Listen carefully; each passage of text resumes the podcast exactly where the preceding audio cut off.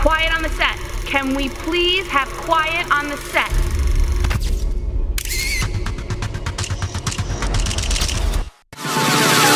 But if you close your eyes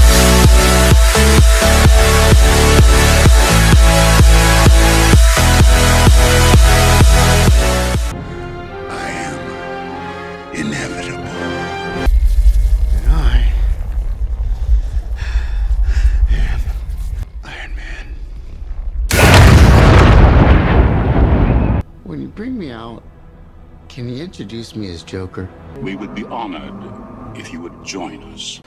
And welcome everybody to BTV. Another episode down, and we are ready to go.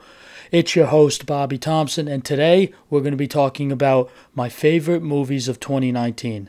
Now, the year it's 2020, so the Oscars are Sunday. I want to give everybody my insight about what movies I saw last year and my favorite movies of the year. So, the one thing I will tell you is last year I saw four movies that have stayed with me all year, even though I saw one of them within the last couple weeks. Um, it was these four movies that I'll get to shortly, one by one, that stood out to me. They were absolutely tremendous, well made. They were the the plots were great, everything. So I'll get into it right now. So I'm going to start off with the first movie of 2019 that I saw that I absolutely loved was, and everybody could guess it was Avengers Endgame.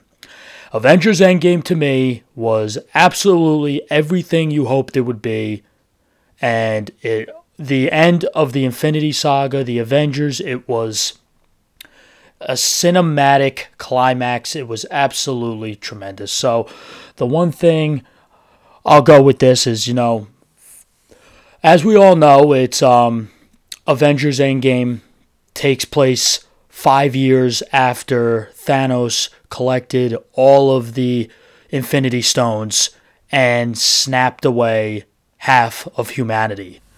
Um, five years later, the movie starts with well, Hawkeye, you know, as we all know, he was arrested and was not in Infinity War to help his Avengers uh, teammates fight their biggest battle they've ever faced, which is Thanos and his army. Um, it starts out with him and his daughter, his family, shooting a bow and arrow having a bit of a picnic, and out of nowhere, he turns his back, and you see that dust flying in the air. They were snapped away by Thanos. Um, then it cuts to Tony Stark and Nebula, who survived the snap, and they're up in space in a ship that's barely even flying. And Tony Stark is seems to be on his last breath. He sends a hologram message through his Iron Man helmet to to um, Pot Pepper Potts, his wife, and seems to be fading away. Nebula sits him in the captain's chair. She walks away. You see lights flash beyond your very eyes, and it is the new hero, powerful hero of Captain Marvel, played by the great Brie Larson which I will say that um, Captain Marvel was a tremendous film too. So those of you who hasn't seen that, go ahead and see it. Um, she saves them. She she brings the ship back to Earth to Avengers headquarters where um, Captain America, War Machine, Black Widow, uh, Rocket, and Thor are there, all wondering how they're going to bring everybody back and try to get Thanos to stop him and get those Infinity Stones back and snap everyone back into existence. But Iron Man's not about it. They go on a random planet where Thanos is literally deformed on one side due to him using, in his own words, using the stones to destroy the stones. Um, and you see that he says a famous line, and in my intro he says, "I am inevitable," in which um, Thor finally used his new axe and went for the head and chopped his head off. And then it cuts to five years later. The world is just deformed. It's just, it's half of humanity's gone. Nothing is is going right. It's just, it just seems like the world has just become, bro- it's broken. Your loved ones are gone. Um, there's nobody there to save anybody, and when all hope is lost, um, out of nowhere in that van, you could think, you know what? I think this is funny because a, a rat was in that van that, for those of you who did Ant Man and the Wasp, you guys remember the van that he uses to go to the quantum realm. Um, at the end, the ending credit scene of Ant Man and the Wasp, Ant Man goes into the quantum realm and is stuck in there due to um, the Wasp. I forgot um, what's his name's character that uh, Michael Douglas's character, Michelle Pfeiffer's character in it gets snapped away, and he's stuck in there. So he finally is a rat pushes a button and Ant Man comes flying out of the quantum realm, where he doesn't realize what happened. He realizes that a lot of people have died, half of humanity, and you know he goes and finds his daughter who is much older than he saw her last five years. He was stuck in the quantum realm for five years, but he says for me, for him, it was a few, it was a few seconds or a few minutes, few hours, or whatever he said. But he goes to avenge um, the Avengers headquarters, where well, that's before we see uh, um, Captain America is in a um, support group talking about uh, about how the world is now that Thanos snapped everyone away, and and you see how um the the world is broken. How literally Black Widow had nobody. Her family was gone. She had nobody, and how broken she really is. How distraught she is. She's she's a driving force in the Avengers. She's trying to keep everything afloat. Whatever crime there is out there in the world at the time, she's trying to keep it going. She has now that Captain Marvel is a part of it. She has her Rocket and Nebula together. Um, the woman from Wakanda who Black Panther is with, and they're trying to keep the world afloat by trying to protect it with whatever crime is left, if there was any. So, um, the one thing that um, with this, and I'm not going to go into this any longer because I feel like I could talk for hours about this since Endgame was three hours. Um, a quick synopsis: um, They find that Bruce Banner is Hulk. Hulk. Um, you know how in Infinity War, after Thanos beat the living crap out of him, Thor didn't want to come out. Well, now he's it's a mixture of of Hulk and Bruce Banner into one. Um, and they bring back Thor, and as you guys know, Thor, who is just a, a god, turns out to be a uh, really fat. He, he's a drunk. He doesn't want to do anything anymore. Uh, it's really funny. The new Asgard, um, Valkyrie there as well. Um, but it's all one. Here's the point of it: is that um, the point of it is they they realize using the quantum realm to go back in time and get the Infinity Stones from 2014 before Thanos even had this thought. Well, he did have this thought for a long time before this came into fruition about getting a gauntlet, getting the stones, and snapping people away out of existence. Um, um, they show Tony Stark has a daughter, Morgan. He's married to Pepper Potts. They're on a nice house on a lake, and he just does not want to be a part of it anymore. He doesn't want to do it. And it's up to him because Tony Stark is not only just the cat, the literal um, patriarch, if you want to call it, of the Avengers. He's the one who brought them all together with Nick Fury he's the smartest Avenger out there. He's the one who has the brains. He he figures stuff out. He figured out time travel, and they all come up with a plan using the quantum realm to go back into time. Back they go back to the first Avengers fight against Loki to go get all the Infinity Stones and to build a gauntlet and to snap people back. Well, easier said than done. As you know, they they find Nebula from 2014 who was all for Thanos. She was un, she did not want to disappoint him, and Gamora, who Thanos, as you all know, in Infinity War, sacrificed her to get the Soul Stone, is there, and she's all for Thanos as well. But um, the one thing is that they use Nebula in her head has a camera that shows her memory, and they tra- and the Nebula from 2014 is um using her memory, the one from 2023, since it's five years later. Well, nine years from there into the future, and Thanos sees that he won. He sees that what his future holds, and it all goes downhill from there. Um, long story short, they get the Infinity Stones, they snap everybody back, but Nebula from 2014 is is uh, impersonating the Nebula from 2020 from the f- present, and brings Thanos back, and which I want to talk say the ending battle where everybody who was snapped away comes back and fights Thanos' army was one of the greatest scenes in movies I have ever seen. And talking about it still gives me goosebumps. Uh, everything about this movie was it had comedy, it had sadness, as we all know. The the one way that excuse me, um, Doctor Strange said that they would win out of the 14 million 605 possibilities was one way was Iron Man using his nanotech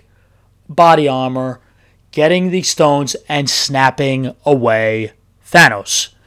And that is what happened. The movie, the the scene where Iron Man dies, the funeral, it, it was so sad. It, it had actually had me in tears. That's how sad it was. But this movie, all everybody for the since Infinity War came out was looking forward to Endgame. And when we saw the teaser trailers, the trailers, the um, the poster, which I have on my wall in my room, it was everything you could hope for in a movie. I loved it. Um, the acting was great. I feel the Robert Downey Jr. as Iron Man, nobody could have played it like he did. Absolutely tremendous. Um, Josh Brolin as Thanos, absolutely tremendous. His voice is very, very particular, and when you hear his him as Thanos, it, it when he talks, it goes through you, and that's something that I feel movie lovers like. Actually, I think that they picked the right guy to play Thanos. I really do. I think everybody they casted spot on. Chris Evans is uh, Captain America. You know, Anthony Mackie, Falcon, Sebastian Stan, uh, the Winter Soldier, even um, uh, Rocket as Bradley Cooper. And uh, a lot of people don't know it's Bradley Cooper because you can't tell by his voice. It's it's pretty crazy. Um, everybody who was cast in this film was absolutely tremendous. One of my favorite movies of all time now, and um, it there's a reason why it beat out Avatar for the most grossed film of all time, over a billion dollars. Um, here's the thing: when you go over a billion dollars in uh, in movies, in box office um, ticket sales, and you know uh, everything like that, you made it. And now Avengers Endgame is a top of its own. For as you guys know, um, I'll give you guys the um, exact number right now. As you guys know, for the longest time, it was Titanic that held the record, and their record was two billion one hundred ninety four million four hundred thirty nine thousand five hundred forty two dollars grossed. That's crazy. And Oscar talk, we all know that uh, Titanic, the year 1997 when it came out, it was nominated for literally every category and basically won everything. That's how good that movie was. Um, then, fast track 12 years later, Avatar blows it out of the, water, making $2.7 billion. And it took 10 years for somebody to come close to that, in which Avengers Endgame did. Avengers Endgame beat Avatar here in 2019, and they grossed 2.797 billion. So it basically beat it by 7.8 million dollars. That's how Avengers Endgame beat Avatar. Um, it was absolutely tremendous. Like I said, you know, there's a reason why this is now the most gross movie of all time. And for those of you who haven't seen it yet, I'm sure the whole world has seen it.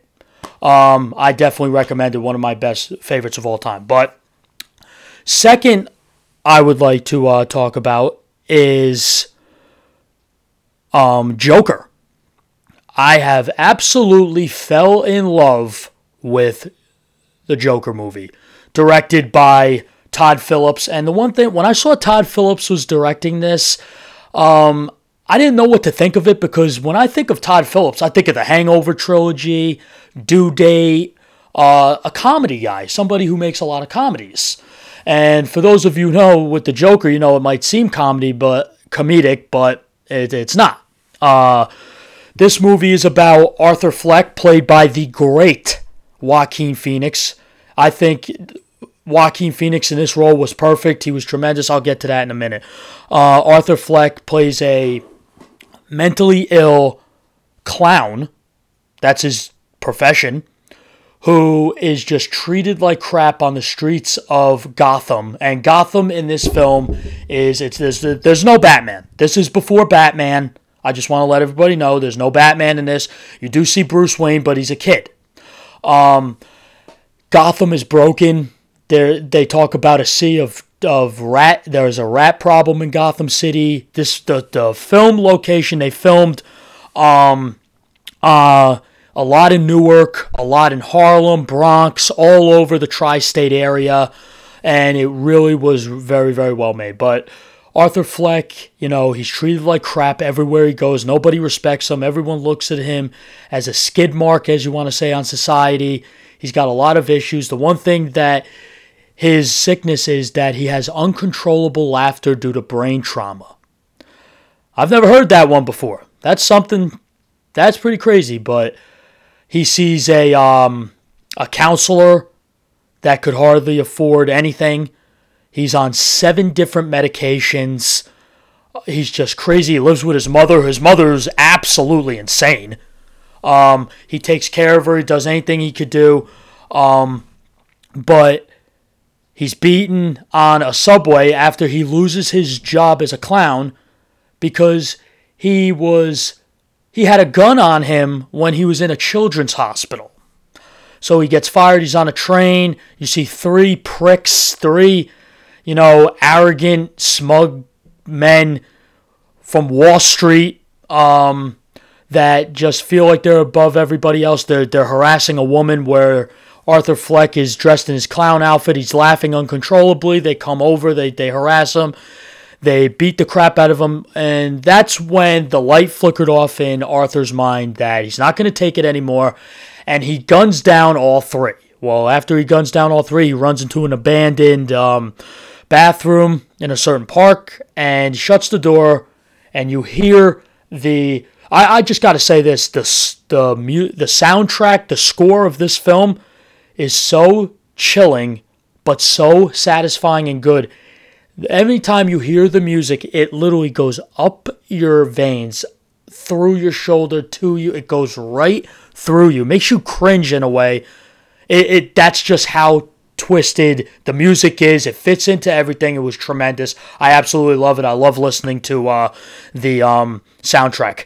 Um, he starts dancing in his clown face makeup, and he looks he looks into the mirror and that's where the Joker is born. He um his um dream is to be a stand-up comedian. Well, he does that. He meets a woman in his um apartment where you think that she has feelings for him. You see that in the movie. Well, no, she doesn't. It's an hallucination. He, he she wasn't there. That's all in his mind. Um, he's a stand-up comedian. You see Robert De Niro is in it. He plays a guy named uh, Murray Murray Franklin. He's a talk show host that Arthur and his mother watch every night. Um, and you see um, that he is at the comedy show and he gets up on stage and he just starts uncontrollably laughing and hardly tells any jokes and Murray gets a a hold of this, shows it on live and basically calls him a joker. And basically makes fun of him and that's another part of Arthur that clicked in his head that you know somebody is famous and he thought that he thought so highly of Murray Franklin that Murray Franklin embarrassed him, made him made fun of him, made him look silly. Now now his thought in his head is he has to go. Um, one thing is um, throughout the movie you see that Arthur finds out from his mother. His mother in the movie is obsessed with Thomas Wayne, Bruce Wayne's father, and you find out the reason why she she says that she used to work for him, but he's to help Arthur and her get out of poverty. Well, he opens up a letter, and you see that you find out that Arthur is Bruce, uh, excuse me, Thomas Wayne and his mother's son. Well, he goes and follows Thomas Wayne to this event where outside the event is people dressed up in clown masks because basically Arthur started a movement. And uh, Thomas Wayne called every citizen of Gotham clowns. So that started. Um, he approaches Thomas Wayne and basically tells him he's his son. Thomas Wayne get, tells him that he was adopted. His mother was insane. Um, and he goes to Arkham Asylum, which was filmed in Harlem, and he gets paperwork and finds out that's true that he was adopted, that Arthur was physically beaten to a pulp by his mother's boyfriends. And one instance, he was beaten so bad he got bad head trauma, which caused all this craziness. Um, other than that, you see that Arthur, um, he kills his mother. He suffocates her in the hospital because she has a stroke. Because two police officers go to her home and harass her, looking for answers from Arthur because they suspect that he was a killer in the Three Wall Street guys. But he kills his mother. He goes home. He dyes his hair green. He paints his face. He has two guys who used to be work with him at that Ha Ha's the company is called. Um, and he kills one of the guys who gave him a gun and sold him out and got him fired. Kills him. The other guy who's a uh, a midget actually. Um, and lets him go. And then you see the most iconic scene in the movie is there's these steps in the movie that he walks up. It's a very long uh, set of stairs. Um, this is in the Bronx, and for those of you who are wondering, this is a few blocks away from Yankee Stadium. So if you ever want to see that, just walk a few blocks and you'll see those steps, as I will when I go to Yankee games this year. But um, he's in a suit uh, a maroon suit, has his face painted green. Uh, excuse me, his his hair green, his face painted, all ready to go. He's dancing to um, some uh, what was the uh, a lot of music from Space Jam. Actually, I forgot what the song is called, and he's dancing and all that. And then what it is is basically when he's on the stairs, he's basically showing everybody this is who he has become and he finally feels like nobody could hurt him. Now he holds the power over everybody else, not the other way around. Um, he's chased by the two cops onto a train in which the cops, the train is filled of a bunch of people in clown masks, and which the cop accidentally shoots a guy, and everybody beats the crap out of the cops.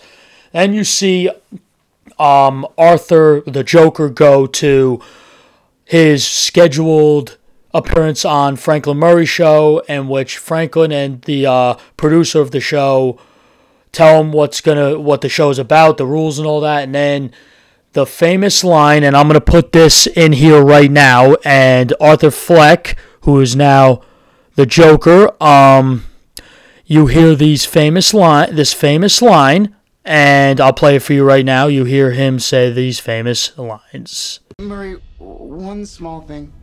Yeah. When you bring me out, can you introduce me as Joker? This is where he will be introduced to the world that this is who he is. He is somebody who is just trying to make people laugh, as he says. And you see throughout the talk show, Murray's making fun of him. Then you see the Joker's sadist, sadistic laugh come out, and then you see him turn it from zero to a hundred real quick, and he shoots Murray in the head, goes on the camera and says, "And always remember that's life." Well, the movie ends with uh, Arthur in the back of a cop car. An ambulance hits that cop car. His basically the movement he started. Let's call it what it is. He started a movement. His followers bring him out, and he's he's dancing. He shows everybody he's the Joker. People will follow him. Well, he's back in Arkham and basically he's laughing and you he's thinking about how Bruce Wayne just lost his parents and Thomas Wayne is dead because he wanted Thomas Wayne out of his life and he's in there and one of the doctors asks him what's funny and he says you wouldn't get it the movie ends with him walking out of the room with bloody shoes so it gives you the sense that he killed her and that's it but i'm going to tell you this this movie was arguably the best movie of 2019 and i'll say it right here right now it was the best movie of 2019. The plot was tremendous. The acting was absolutely outstanding. Joaquin Phoenix, and here's my prediction, and this will be my next show for my Oscar predictions. Joaquin Phoenix is going to win Best Actor for this. He won the Golden Globe for this Best Actor. He will win Best Actor for his portrayal of the Joker. And following his best friend, who was Heath Ledger, played the Joker, won Best Supporting Actor at the Oscars that year, tragically lost his life due to an accidental drug overdose. That was Joaquin Phoenix's best friend, and in a way, I feel like he honored his best friend with this Joker character, and he's about to get a um uh an Oscar for Best Actor for this, definitely 100%. If he doesn't, I'll be I'll be shocked. But this movie is also nominated for 11 Academy Awards. That's tr- that's crazy. Basically, it's basically in every category except uh, best animation, uh, animation and short documentary and all those. But for those of you who haven't seen it, go see Joker movie. It has nothing to do with superhero. It's a standalone Joker movie. You get everybody wonders if you're a superhero fan what how the Joker got started. There's so many different ways, you know, we like we saw in Batman of 1989 where Jack Nicholson's Joker fell into a vat of chemicals. He come he has a permanent smile on his face. You see there's a different Joker um with the greatest Joker of all time in my opinion. Uh Heath Ledger's Joker where he has the cuts as a smile on his face and he gives different stories how his father put a blade in his mouth made him smile how his wife was was beaten up or by a mob or something like this. Gamble got in deep with the Sharks and basically did this to be like his wife. It just sadistic. Um, now you finally get a sense. This one is an angle of, and I don't want to uh, put in uh, Jared Leto's Joker for Suicide Squad. I don't think that really had that deserves much to talk about. But um, with this you it, this is the mental illness aspect of it and it gives you a realistic feel because there's people who are suffering from things like this and you never know somebody could be crazy. I i, I hope there's no one as crazy to dress up as a joker and try to kill somebody but you know there's crazy people as well. But that movie was absolutely tremendous. Uh to me right now this is my favorite movie of 2019 joker definitely. But i did say four. I actually take that back. I meant three. I apologize earlier. Three and the last movie, best movie of 2019, in my opinion, was Star Wars: The Rise of Skywalker.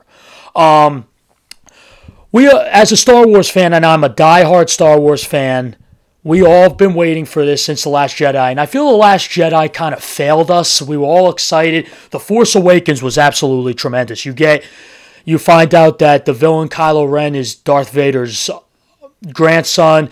His father's Han Solo, his mother's Leia. Um, how he turned to the dark side. He kills Han Solo. I'm not going to really get into it. You find out that Rey, who is a scavenger, you think she, she has nobody. Um, nobody in this world. She's waiting for her parents. You find out that she's strong within the Force, and within the next two movies, in the the uh, Last Jedi, you Kylo Ren tells her that she's nobody. Well, this movie ties in everything. You, well, here's the thing. I'll give quick. This movie brings back a certain villain and one of the greatest movie villains of all time, other than Darth Vader and Thanos and all those. Uh, Emperor Palpatine somehow survived Darth Vader literally throwing him down a ship and blowing up.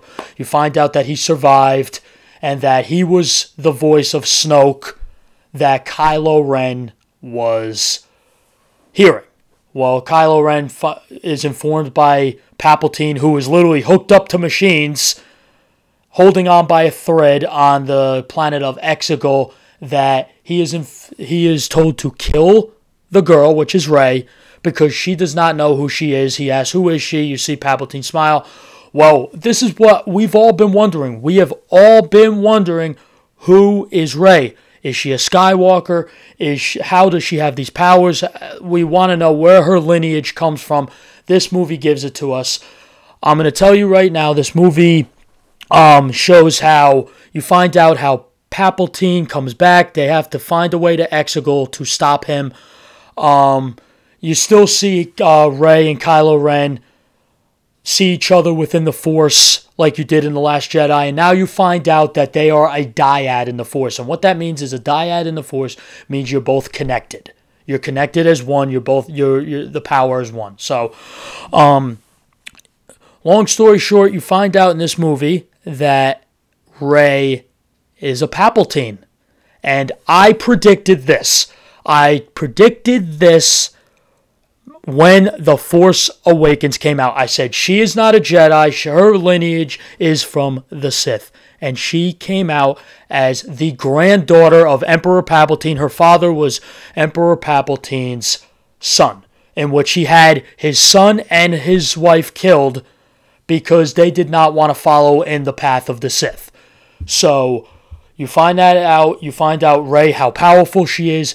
Rey and and Finn and Poe and BB-8 and Chewie who gets kid, who gets taken by the First Order. You find out here's the best part. One of the best part of movies is you find out General Hux is a rebel spy. Oh, the Resistance spy. Excuse me. He's a Resistance spy. Um, he basically betrayed the First Order because he hates Kylo Ren, and we all knew this. We all knew how much they hate each other. They can't stand each other. Um, there, and he gets killed because he lets Poe, Finn, and Chewie go. But um, they're on an abandoned planet where um, uh, pieces of the old Death Star on a planet, and Rey goes to find a Sith Finder map, which is on that planet. And Kylo Ren comes there, he destroys it. They have an epic lightsaber duel in which you see Leia get to Kylo Ren, and which Rey gets his lightsaber and stabs Kylo Ren in the heart. And throughout the movie, he said, You wanted to take my hand, which, you know, she was very conflicted. In which Rey says she did want to take his hand, Ben's hand. And she leaves in his ship and she goes on to that planet where Luke Skywalker was. But before I get into that, you hear, you see actually the Force Ghost of Han Solo. I was shocked at this. I was actually I got goosebumps talking about this. Han Solo comes back and basically tells Ben, Kylo that Kylo's dead and Ben is alive. And that's basically what Rey did. When Rey s- stabbed Kylo Ren with that lightsaber, she killed Kylo Ren and brought back Ben Solo. And he says his famous line, as he said in The Force Awakens, before he killed his father, I know what I have to do, but I don't know if I have the strength to do it. In which this time he throws his lightsaber into the ocean, and that is where Kylo Ren is dead. There's no more Kylo Ren, and Ben Solo is reborn. Um, back to where Rey is on that planet. She's burning a few uh, Jedi texts in which she throws Luke Skywalker, Anakin Skywalker's old lightsaber, in which it is caught in midair by the Force Ghost of the great Luke Skywalker. Uh, Luke Skywalker tells her that he needs to show her something. He gives her a lightsaber, which was Leia's old lightsaber, which she's been saving for somebody who is truly worthy of it. Well, Rey takes it. She goes to Exegol because the ship she took from Kylo Ren already has that map to Exegol, in which she fought, has the whole Resistance fleet follower. And another thing I will say that I didn't talk about earlier is that we see the return of of Lando Calrissian, in which he is still with the Resistance and will, and he fights for them, and he's with them now, and he's finally a part of the Resistance. So, um, they get to Exegol, and Palpatine is trying to seduce his granddaughter to take the throne and be Empress Palpatine, and she's the only family he has left.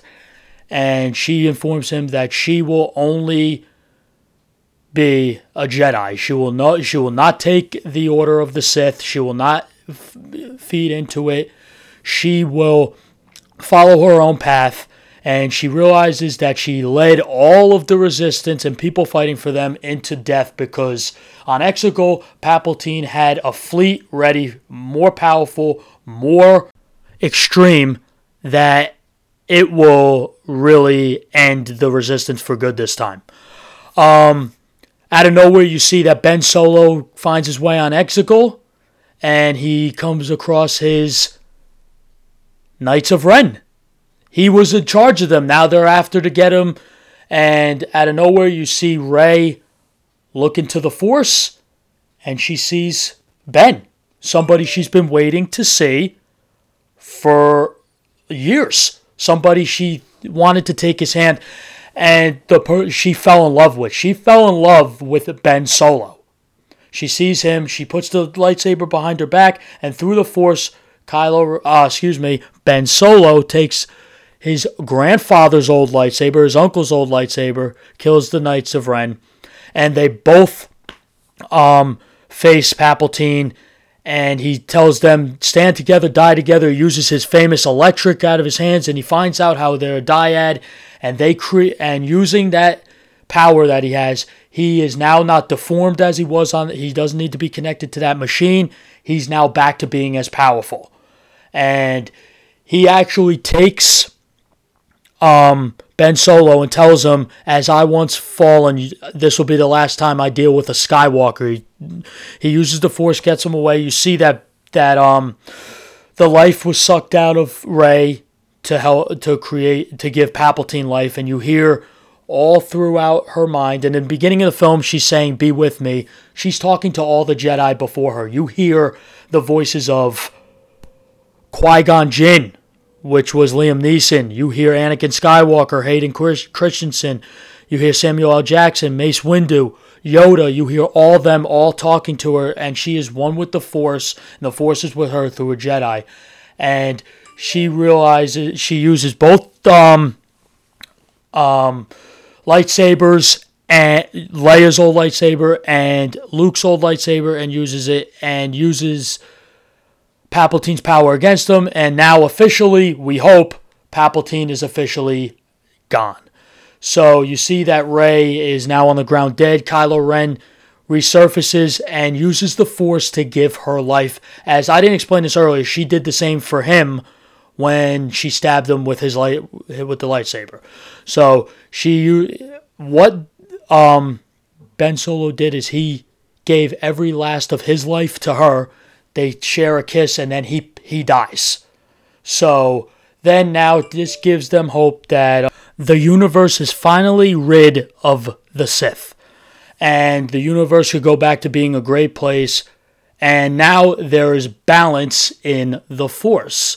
Well, Rey goes back to Tatooine, uh, buries the lightsabers of Luke Skywalker and Leia, and takes out her stick that she's always used, turns it, and it is a lightsaber that is yellow. Now, What does that mean, yellow? Well, I've been reading around, and what that means is balance. Both those colors, she has finally brought balance to both the Force and the universe as no one else ever did. Um, on the planet, you see a random woman come up, ask Rey who she is. She replies, Rey, says, Rey who? And she replies, as she is looking into the distance and sees the force ghosts of Luke Skywalker and Leia. Rey Skywalker. For those of you who couldn't hear that, I apologize for the audio. Um, she says Rey Skywalker. So we all know she's not a Skywalker, but she will take on that name. And I read an article um, a uh, few weeks ago, and somebody said she didn't earn the Skywalker name. In the end, the Skywalker name earned her, and that and I agree that I I agree with that. I think that she was different than anybody else. She was so good, and she did anything and everything to be for everybody else. That that's what a Skywalker does. They fight for the people who can't fight. They don't, you know, feed into darkness. They may have anger, but they control it and what she did basically is she's honoring the Skywalker name and living on their legacy and will fit and what Kylo Ren said to the Mask of Darth Vader finish what they started, she's going to finish what Luke and Leia started. So I will say this, I am a huge fan of Daisy Ridley. Not only is she drop dead gorgeous, but a tremendous actress. Um, Adam Driver has really grown on me. I didn't really know much about him until I saw The Force Awakens. He's nominated for Best Actor in the Oscars for his portrayal in Marriage Story, which is a movie on Netflix. But um, the cast was great. Um, the plot was great. It answers every question you have. The only question I wish it did answer was gave us more of back a more of a definitive answer and showing us how Palpatine survived all these years. Um, that's the only problem I had with this film. But other than that, I loved it. Um, very well made. The action, the cinematography was absolutely tremendous. Um, I highly recommend it. But those are my three favorite movies of 2019, and and they've become my favorite movies of all time so far. A Three way tie in 2019 of Avengers Endgame, The Joker, and Star Wars Episode 9 The Rise of Skywalker, which was the final film of the Skywalker saga, which it's very sad to talk about. So that's um that's all I have today for this uh, episode. Um, follow me on Twitter on Podcast BTV. Um, like I said, I'm going to have a lot more coming up. Uh, my next episode is going to be my Oscars predictions is this Sunday. February 9th on ABC at 8 o'clock. Um, follow me on Anchor. It's going to be on Apple Podcasts. It's going to be on Spotify soon. So I'm going to have this all up for you by the end of the day today. So for BTV, I am your host, Bobby Thompson, and see you guys around.